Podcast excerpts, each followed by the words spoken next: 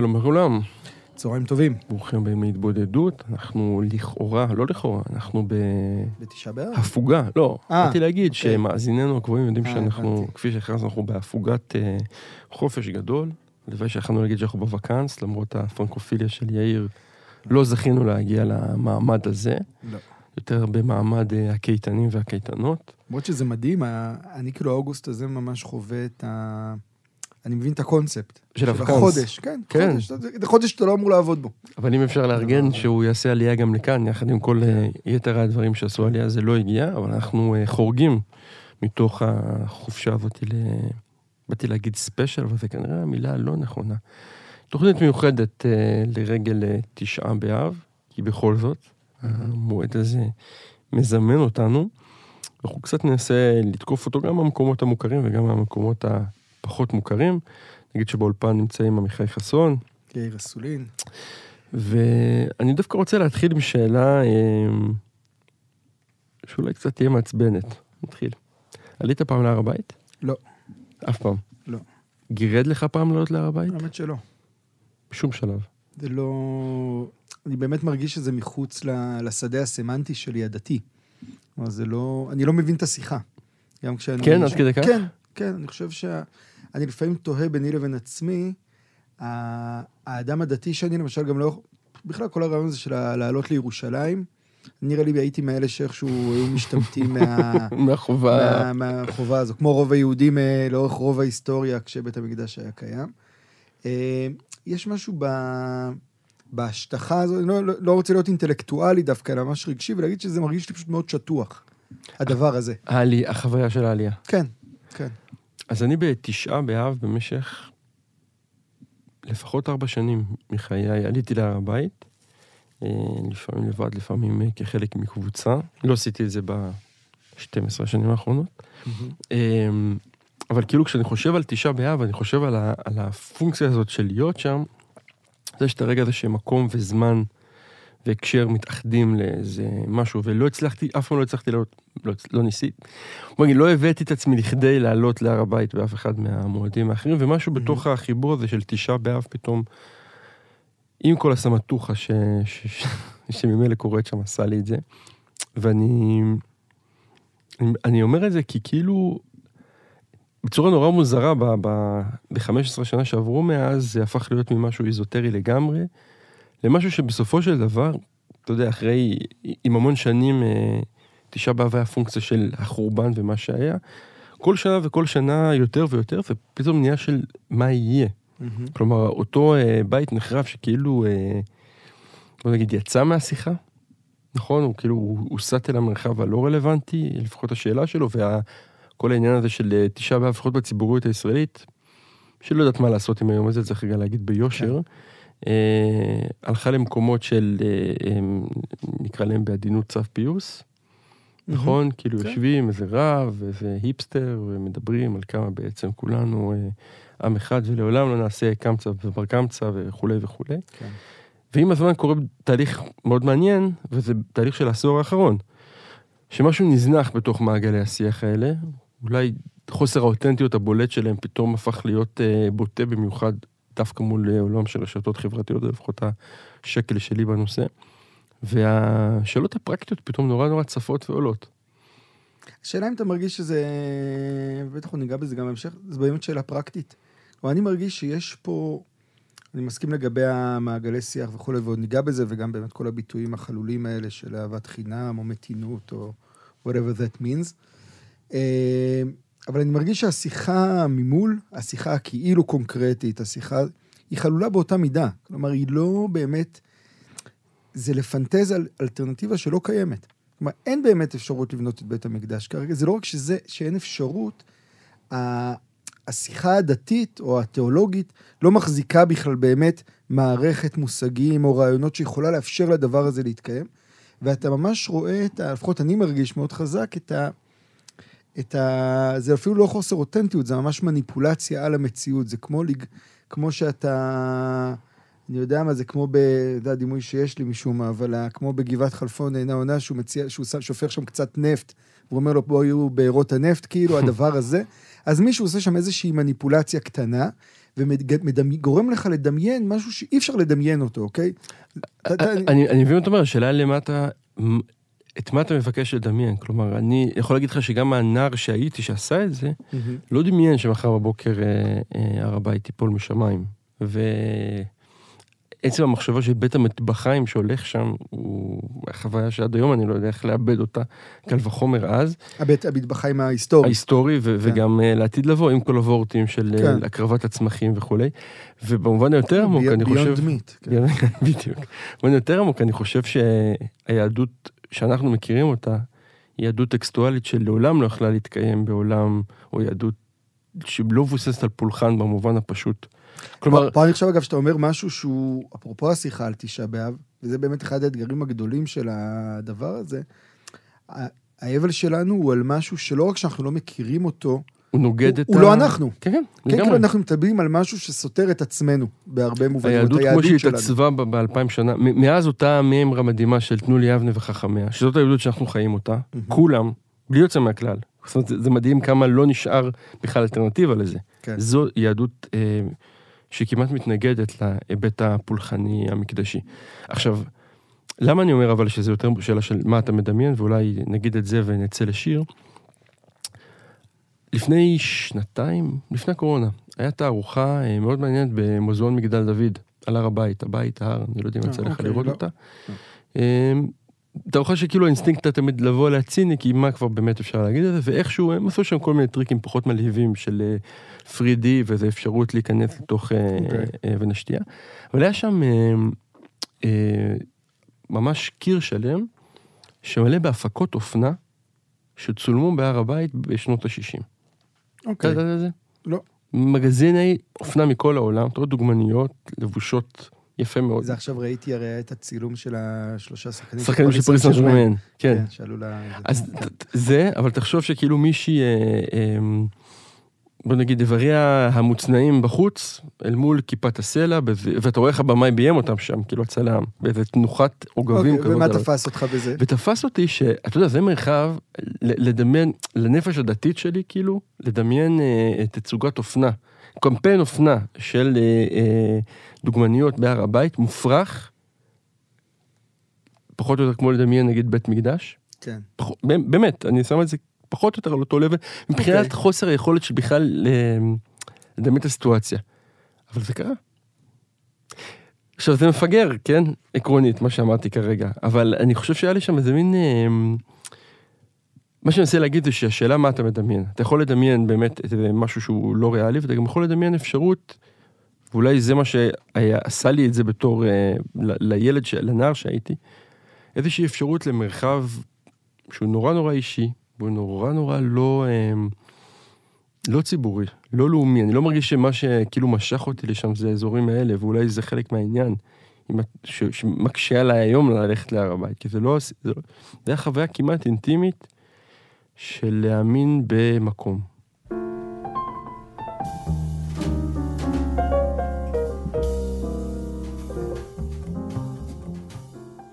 אז אני רוצה באמת לקחת מה... מהשיחה הזאת שדיברנו על הר הבית ולהגיד שמבחינתי בתשעה באב, בית המקדש, או ה... הדבר הזה, האינסטיטוציה הזו, לא יודע איך להגדיר את זה בדיוק, אינסטיטוציה, לא פחות, כן. ככה יצא. אוקיי. זה, ה... זה באמת בעיניי הדבר הכי פחות חשוב בתשעה באב. כלומר, יש משהו ב... בניסיון לצמצם את ה... ולא סתם הרבה דברים אחרים גם קרו בתשעה באב מבחינת הסיפור היהודי. כן. כלומר, זה אף פעם לא רק הר הבית. רשימת מכולת כן. בדיוק הרשימה הזו ש... שאתה... דם ואש ותימוד עשן. אפשר למצוא ב- בחוברות של הגן וכאלה. אבל זה נכון. כלומר, ה- בעיניי הר הבית הוא באמת לא הסיפור הגדול, ואני חושב שהסיפור הגדול באמת, כמו שאני פוגש את תשעה באב, והשנה, אני חייב להגיד במיוחד, סתם אני חושב בגלל המציאות שאנחנו חיים בתוכה, זה ה... איך חברה הורסת את עצמה. כלומר, ממש השאלה הזו שהיא שאלה... אתה יודע, בסוף אתה... אנחנו עכשיו... זה כביכול תשעה באב דחוי, אז מחר זה תשעה באב, אנחנו גם בשבת חזון, ואנחנו קוראים את חזון ישעיהו בן אמוץ, אה, שמנבא על החורבן, והוא שואל אותנו את השאלה הבאמת מטורפת הזו, כן? שאלה, איכה הייתה לזונה קריה נאמנה? וזו בעיניי שאלה שהיא היא כאילו חותכת את כל, שכבות, את כל השכבות של החיים.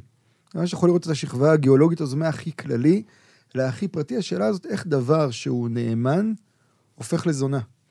כן? וזו שאלה שאני עסוק בה הרבה, ואני חושב שתשעה באב עסוק בה. ואפרופו מה שאמרת על המעגלי שיח, אני מרגיש שה... התשובה שהשיח הישראלי מנסה לתת לזה, אפרופו באמת מושגים שבעיניי, יכול להיות שיש להם משמעות באיזשהו עולם אה, יותר אמיץ, אבל בעולם שלנו מושגים כמו אהבת חינם או מתינות הם מושגים חלולים, לא ברור לי לפחות מה, מה הם אומרים. השיח הישראלי נשאר מאוד שם, במקום הזה שהוא, נגיד, הוא מקום מתפנק, הוא מקום שבע מאוד, שבו יושבים אנשים ביחד ומאשימים את האחרים בזה שהם יביאו לנו את החורבן. השיחות על קנאות, שאגב, היום מאוד מאוד פופולריות, אפרופו הר הבית ואפרופו בן גביר וכאלה. כאשר ה... אם אתה מסתכל באמת נגיד על הנבואה הזאת של ישעיהו, על אה, נבואת... אתה מבין שהוא בכלל לא מדבר, לא על קנאים ולא על אנרכיסטים. בשלב הזה. על... אה, בש... בשלב, כן. בשלב, בשלב של שורשי החורבן. כן. בשלב הזה שבו... אחר כך יש הרבה... נכון, אני אומר, בשלב הזה של ישעיהו, שבו הוא בעצם מסמן הרי את ה... צריך להגיד, ישעיהו התנבא הרבה לפני החורבן, בתקופה שהממלכה הייתה יציבה והכל. שזה היה נראה... ספק היה בכלל אפשר, אפשר לדמיין את החורבן בתקופה שהוא מתנבא עליו, אבל הוא מסמן את השורש, והשורש, שזה דבר שאנחנו נוגעים בו אגב הרבה בתוכנית שלנו, אני חושב, והוא ממש מובהק בסיפור הזה של תשעה באב, השורש הוא האנשים הכי נורמטיביים שיש. האנשים האלה שמקריבים קורבנות, ועולים להר הבית, ומתפללים, וחלקם אפילו הכוהנים, וכל ה... הממסד הנורמטיבי, המיינסטרימי, שדווקא נגדו ישעיהו יוצא, ולא נגד כל התוצאות, אוקיי? כאילו הקנאות הזו, השנאת חינם שהפכו אותם לסיבה לחורבן, או לסיבות לחורבן, הם במובן מסוים כבר החורבן. התוצאה, כמו שה... לא, הסיבה. לא, הם החורבן עצמו. כלומר, הם לא הסיבה לחורבן. כשקורית כבר הקנאות, או כשיש לך כבר באמת שנאת חינם ברמה כזו שמפוררת את החברה, אתה מבין שאתה כבר בתוך החורבן עצמו. אז אם אתה רוצה להבין את השורשים, אל תלך לקנאים, או מה... תלך לחשודים המיידיים. תתרגם לי את זה רגע לזמננו אנו. אבל אני אומר, אני, אני חושב שקנאות, או שנאת חינם, וזה אחד הכשלים, בעיניי העמוקים של השיח הישראלי, הם לא דברים שצומחים יש מאין, או רק יש כל מיני מטורפים, שפתאום כולנו הפכנו להיות מטורפים ומטומטמים, ולכן החברה הישראלית נהייתה קנאית ושונאת, או whatever. אלא זה צומח מתוך איזשהו הקשר, שזה בדיוק מה שישעיהו אומר, הוא צומח בעיניי, כאשר אותם אנשים נורמטיביים, כאשר אותם סמלים למיינסטרים הרגיל, לאיך צריך להתנהג, נופ... בעצם האמון בהם נשבר. זה הרגע, זה בעצם מה שישעיהו מתאר שם. אותם אנשים שמקריבים קורבנות ביום ומערבבים יין בלילה, אותם אנשים שמדברים על ערכים גבוהים, אבל בעצם אה, לא רואים את הגר יתום והאלמנה. כלומר, אלה המקומות שה... שמהם קורית התוצאה הזו של הקנאות, או מהם קורית התוצאה של השנאת חינם. ואם אנחנו חוזרים למעגלי שיח האלה, אני רק אשלים את זה, אז ה... השיחה האמיתית צריכה להיות על זה, על השורשים העמוקים האלה, ולא על מה שנשאר מעל פני השטח, שהוא קל לדבר עליו, קל להוקיע קנאות, אוקיי? ובאמת קנאות יש לה חלק בחורבן. אבל מה מוביל לקנאות, זה, או מה מאפשר את הקנאות היא שאלה הרבה יותר גדולה בעיניי. כאילו, אני שומע אותך ואני תוהה מה הנפקמינה האישית. כלומר, בעצם אתה אומר, החטא צריך להיות מכוון לתוך אה, מנגנוני הממסד, לתוך אה, מערך ההנהגה, לתוך ה... והציפייה הכאילו מובלעת של הדברים היא, יבוא האדם הפשוט, הסביר, מקריב הקורבנות, mm-hmm. משלם המיסים, כל אחד באנלוגיה שלו, ויתקומם כנגד המערך, נגד המערכת.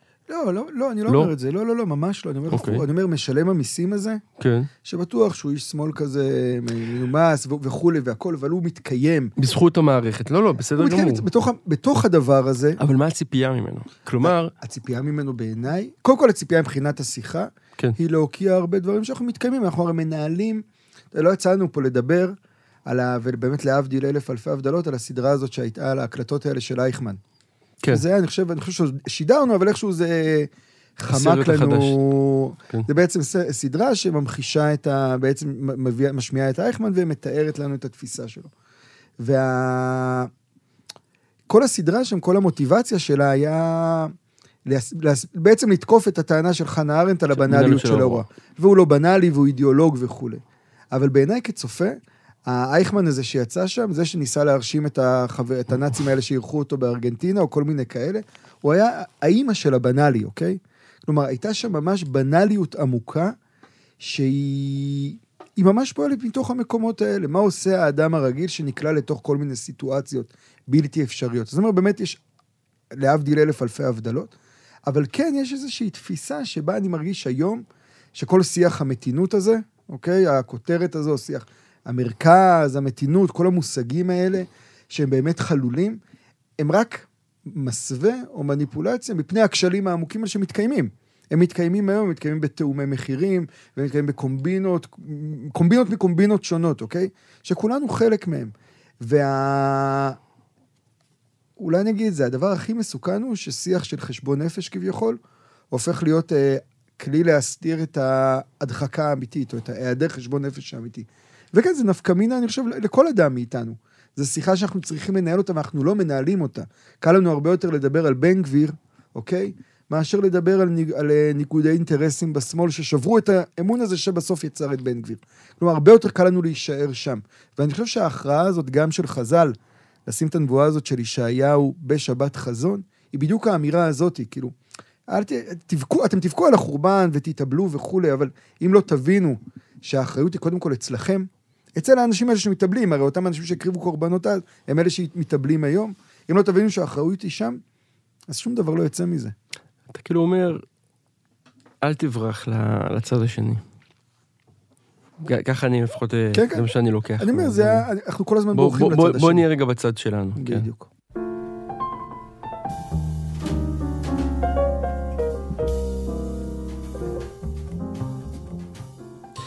הבאתי אה, טקסט בעיניי יפה של אה, חיים גורי, אה, מתוך דפים ירושלמים שלו, שהוא כתב ב-1960 ו... רגע, אני רוצה לא לטעות פה. 62, אוגוסט 1962, על הר ציון בירושלים המחולקת. נקרא אותו רגע, כן. ונדבר עליו. חיים גורי, תשעה באב. ואני חשבתי לתומי כי אזלו הקינות והדמעות. עד אשר הגעתי להר ציון וראיתי את היושבים על ספסלים הפוכים, ואת היושבים על רצפות האבן, ומבכים את חורבן הבית, את הלא גלוחים, ואת הזוכרים, ואת השרפה הרחוקה ההיא. ראיתי את עם ישראל לשבטיו ולעדותיו כמנהגם, בנפרד ובמעורב ובסמוך, את הנשים הבוכיות ליד קבר דוד, ואת, ואת הקמרונות החשוכים והעשנים מהבהובי הנרות. וראיתי תיירים רבים בכובעי קש ובקסקטים ובמצלמות העומדים ליד האבלים או המקוננים והמתפללים עמם. וראיתי בחורים המשתייכים, לפי צורתם, לנבחרת כדורסל של קולג' זה או אחר, וביניהם תוגת ירושלים השרופה. וראיתי משפחות משפחות העולות להר לאיתן, וממתינות לסבתא עייפה או לסבא הנשען על קיר, וכן אנשים הנושאים ילדים על זרועותיהם ועל גבם, והיו שם הרבה הרבה פושטי יד ואוספי תרומות, חסד ורחמים, ומתן בסתר לאורך הדרך העולה אל ההר. והיו שם מורי דרך מחברות תיירות רבות ושונות, שגררו את הגויים במעלה למען יראו, כנראה, איך זוכר העם המוזר את הבית הזה ש... אשר נחרב. והלכתי משם אל מרתף השואה, וראיתי את הניצבים דוממים מול נורות הזיכרון, ובין לוחות השיש שהוצמדו אל הכתלים. זיכרון עולם למאות קהילות שעבדו בשנות ההשמדה וההרג ובשנות החורבן והשואה על ידי הנאצים והגרמנים יימח שמם. זכר לקדושים ולטהורים וליראי השם, לאבות ולאמהות ובנים ואחים ואחיות וידידים. ארץ אל תכסי דמם. הייתה חירות שם. וראיתי נשים מוחות דמעה ומדריך נוער המוסך בלב חניכיו חבושי כובעי הטמבל את רעל המכאוב ופניתי משם. כי לא יכלתי שאת את מראה האב המורה לילדיו, גבילי תורה מגועלים בדם וטליתות קרועות, שנאספו והובאו לכאן למשמרת, בארונות זכוכית. ראיתי קבוצת תיירים יהודים אמריקאים לפי תערובת היידיש והאנגלית הניצבים שורה ארוכה, שעות ארוכות, לפני שורת צנצנות. ויצאתי משם אל רחבת עמוד הטלאי הצהוב אל השמש הארץ ישראלית החזקה להסתנוור, ולא ידעתי על מה ולמה מסנוורות את עיניי כעת, וכיסיתי את עיניי במשקפי השמש. ועליתי אל מצפי העיר העתיקה וראיתי את חומותיה ועליהם, ועליהם עומדות שקים וליגיונרים הצופים במשקפות, ושמעתי מורה דרך אחד מצביע ואומר, שם הר הבית, ושם היה בית המקדש, ושם צריך להיות הכותל המערבי. וחשבתי על העם המוזר הזה, שאין דומה לו בין העמים, ועל העיר הזאת, שאין דומה לה בין ערי תבל. וירדתי וראיתי אנשים רבים הממשיכים לעלות אל ההר, ומכוניות רבות החונות לרגליו. תיאור מאוד uh, נאיבי וכמעט uh, אוריינטליסטי נגיד של, של המצב הזה. אבל מה שתפס אותי בטקסט הזה, זה עצרתי אותו, uh, הוא ממשיך ומתגלגל לו לעבר uh, כל ירושלים פחות או יותר. הוא החוויה החזקה הזאת, זה קצת חוזר למה שדיברנו מקודם, על זה שתמיד יש שם חדש. כלומר, יש פה התקבצות, אני חוזר רגע למה שניסיתי להגיד לך מקודם על מקום. Mm-hmm. אנשים נחזים במקום שהוא לא מקום, מה זה הר ציון? לא... זה מקום כמעט מומצא מבחינה... אה, הוא, הוא לא כלום. אם על כן. הכותל אתה יכול להגיד שהוא אה, אה, עמוד התמך של אה, הר הבית. הר ציון, אפילו את הר הבית, לא, אם, אי אפשר לראות משם, כמו שהוא אומר. Mm-hmm. קבר שלא ברור מקבור, שם מלא מלא דברים. אבל יש צורך להיאחז באיזה מקום. ויש צורך להיאחז במקום ולהגיד, אני מהמקום הזה מתבונן על המקום שהוא שם, שהוא גם בלתי מושג. ואז קורה הדבר המוזר הזה כמה שנים אחר כך, והמקום הלא מושג הזה נהיה מושג. כן. אתה יכול להגיע אליו, אתה יכול ללכת אליו. אבל גם אז יש עוד, זאת אומרת, תמיד יהיה עוד חומה. אתה אף פעם לא תגיע למקום, זה כמעט כמו בחבובות של אני רוצה להיות שם, אבל אני כאן. ו... Mm-hmm. אתה אף פעם לא יכול להגיע למקום עצמו. ואני חושב, אם אני חוזר רגע ל- לשאלה למה, למה זה צף עכשיו, אני יודע שאתה לא רוצה, רוצה להסיט את השיחה מהר הבית, אבל אני רוצה קצת, דווקא כן לחזור אליו קצת. כי אנחנו זקוקים ל... לגעת במקום הבלתי מושג. אנחנו זקוקים למקום הבלתי מושג, בהגדרה. זה אולי הרעיון של ההיעדר. אנחנו גם זקוקים לפנטזיית המגע בו. על אפשרות לראות אותו כמו איזה הולוגרמה, שאתה מושיט את היד ואתה אתה לא באמת נוגע בזה, ואתה לא יכול להיכנס אליה, אבל, אבל אתה קצת יכול. ואני חושב שהדבר הזה, לפחות אותי הוא נורא תופס עכשיו. כאילו, אני חושב שאנחנו קצת כמו בחוסר היכולת לקבוע גבולות של המדינה שאנחנו חיים, בה, במובן הכי פשוט מהמם. של המונח. כי יש לנו את הרצון לגעת ב... להכניס את היד לתוך ההולוגרמה, או, או לא להיות עד הסוף מחויבים. אה, אבל זה מעניין, אני, אני, הידיים. אני, אני מקשיב לך, אני מאוד אה, מסכים או מזדהה. אני חושב שכל השיח על הר הבית הוא כמעט ההפך מזה. למה? כי הוא רוצה בדיוק, הוא מדבר על מימוש. כל ההבטחה שלו היא הבטחה מאוד... זה השיח הפוליטי על הר הבית. לא, השיח, השיח שמוביל אנשים לעלות להר הבית. האנשים האלה שעולים ומדמיינים את הדבר הזה עצמו, אוקיי? כלומר, יש... ה- אבל הטיעון שלי, יאיר, ש- שזה המיעוט דווקא. אני חושב שאנשים אני לא יודע, שבאמת זה- זה- רוצים, זה ששומעים. לא יודע אם מיעוט, אבל אנשים שבאמת רוצים את כל ה... איך קראת לזה? אינסטיטוציה? מהמם. אני לא חושב שהם רבים. אני חושב שרוב האנשים שהם, לפחות את מי שאני מכיר, שמדמיין את זה, שחושב על זה, הוא לא חושב על זה במובן עכשיו של אה, הישראל אריאלי של המונח, אני אגדיר את זה ככה. הוא חושב על זה כאיזה מרחב ש... שהוא לא יודע מה לעשות איתו, אבל שהוא רוצה איזה חיבור איתו. לא אני יודע, עושה כי- לעצמי הנחות? לא, אני? לא, אני לא... אני, אני חושב שכאילו השיחה כמעט לא יכולה להכיל את הדבר המורכב הזה שאמרת כרגע. כלומר, השיחה הזאת סביב הר הבית, החוויה היא כל כך אה, גסה, לא יודע, אין לי מילה אחרת, שבכלל לא מאפשר את המקום הזה שבו אדם מגיע להר הבית היום ומסתכל עליו, לא דרך הפריזמה הפוליטית, או הפריזמה של ריבונות, או של שליטה, או של כוח, אה, שאגב הם מושגים שהם לא... עכשיו, אפרופו המעגלי שיח או הדיכוטומיות, אז יש את מי שמדברים על זה שריבונות וקדושה זה סתירה, ויש מי שמדברים על זה שריבונות וקדושה זה התגלמות הזה. אני לא חושב שלא זה נכון ולא זה נכון. זה איפשהו באמצע, יש משהו ב...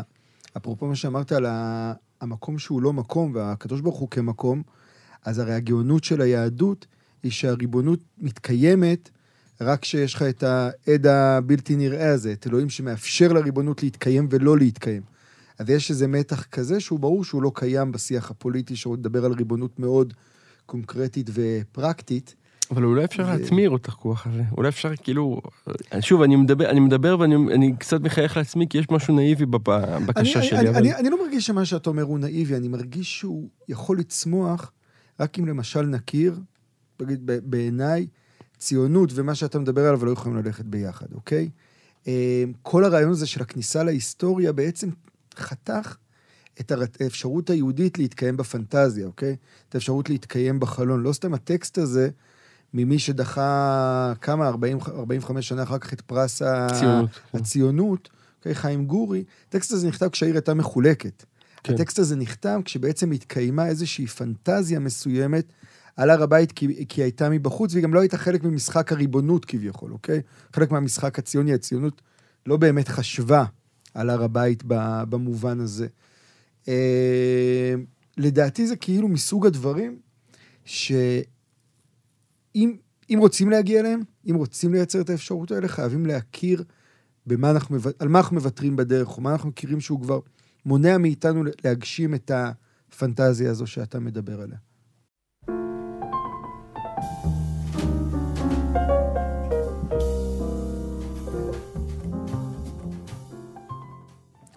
אנחנו ממש לקראת הסיום, ואני כן רוצה לדבר אפרופו אפשרויות ואפרופו אלטרנטיבית ואפרופו לוותר על דברים, ואפרופו גם משהו ב, ביום הזה של תשעה באב שאותי תמיד הקסים, הרעיון הזה שלא אומרים בו תחנון.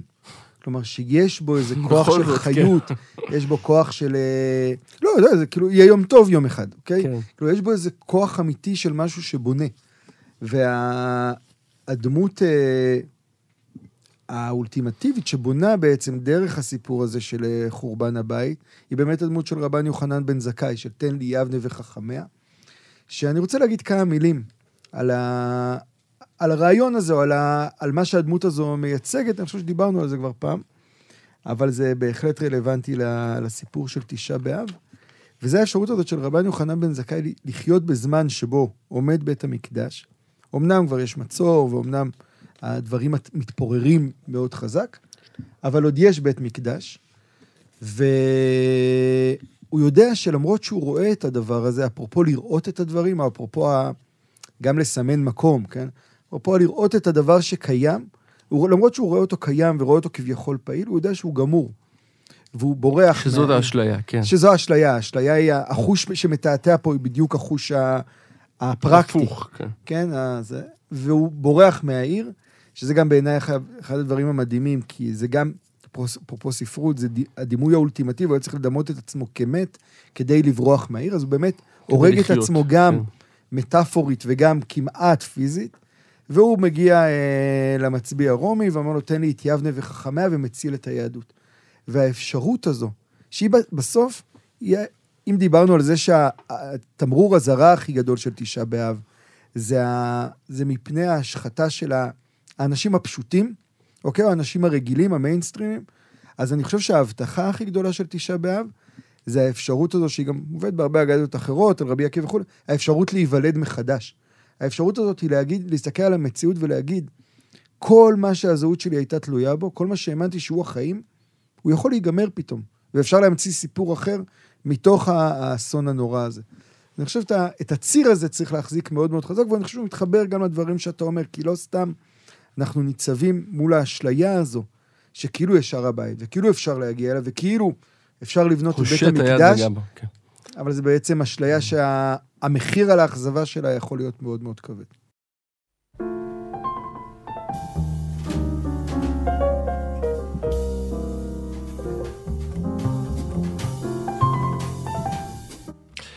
טוב, עם אה, קצת נחמה נצא, אה, ונגיד תודה רבה לשרון לרנר שהיה פה על הפיקוח הטכני, ולנדב אלפרין שערך. שבת שלום. בבניין ירושלים ננוחם. Thank you.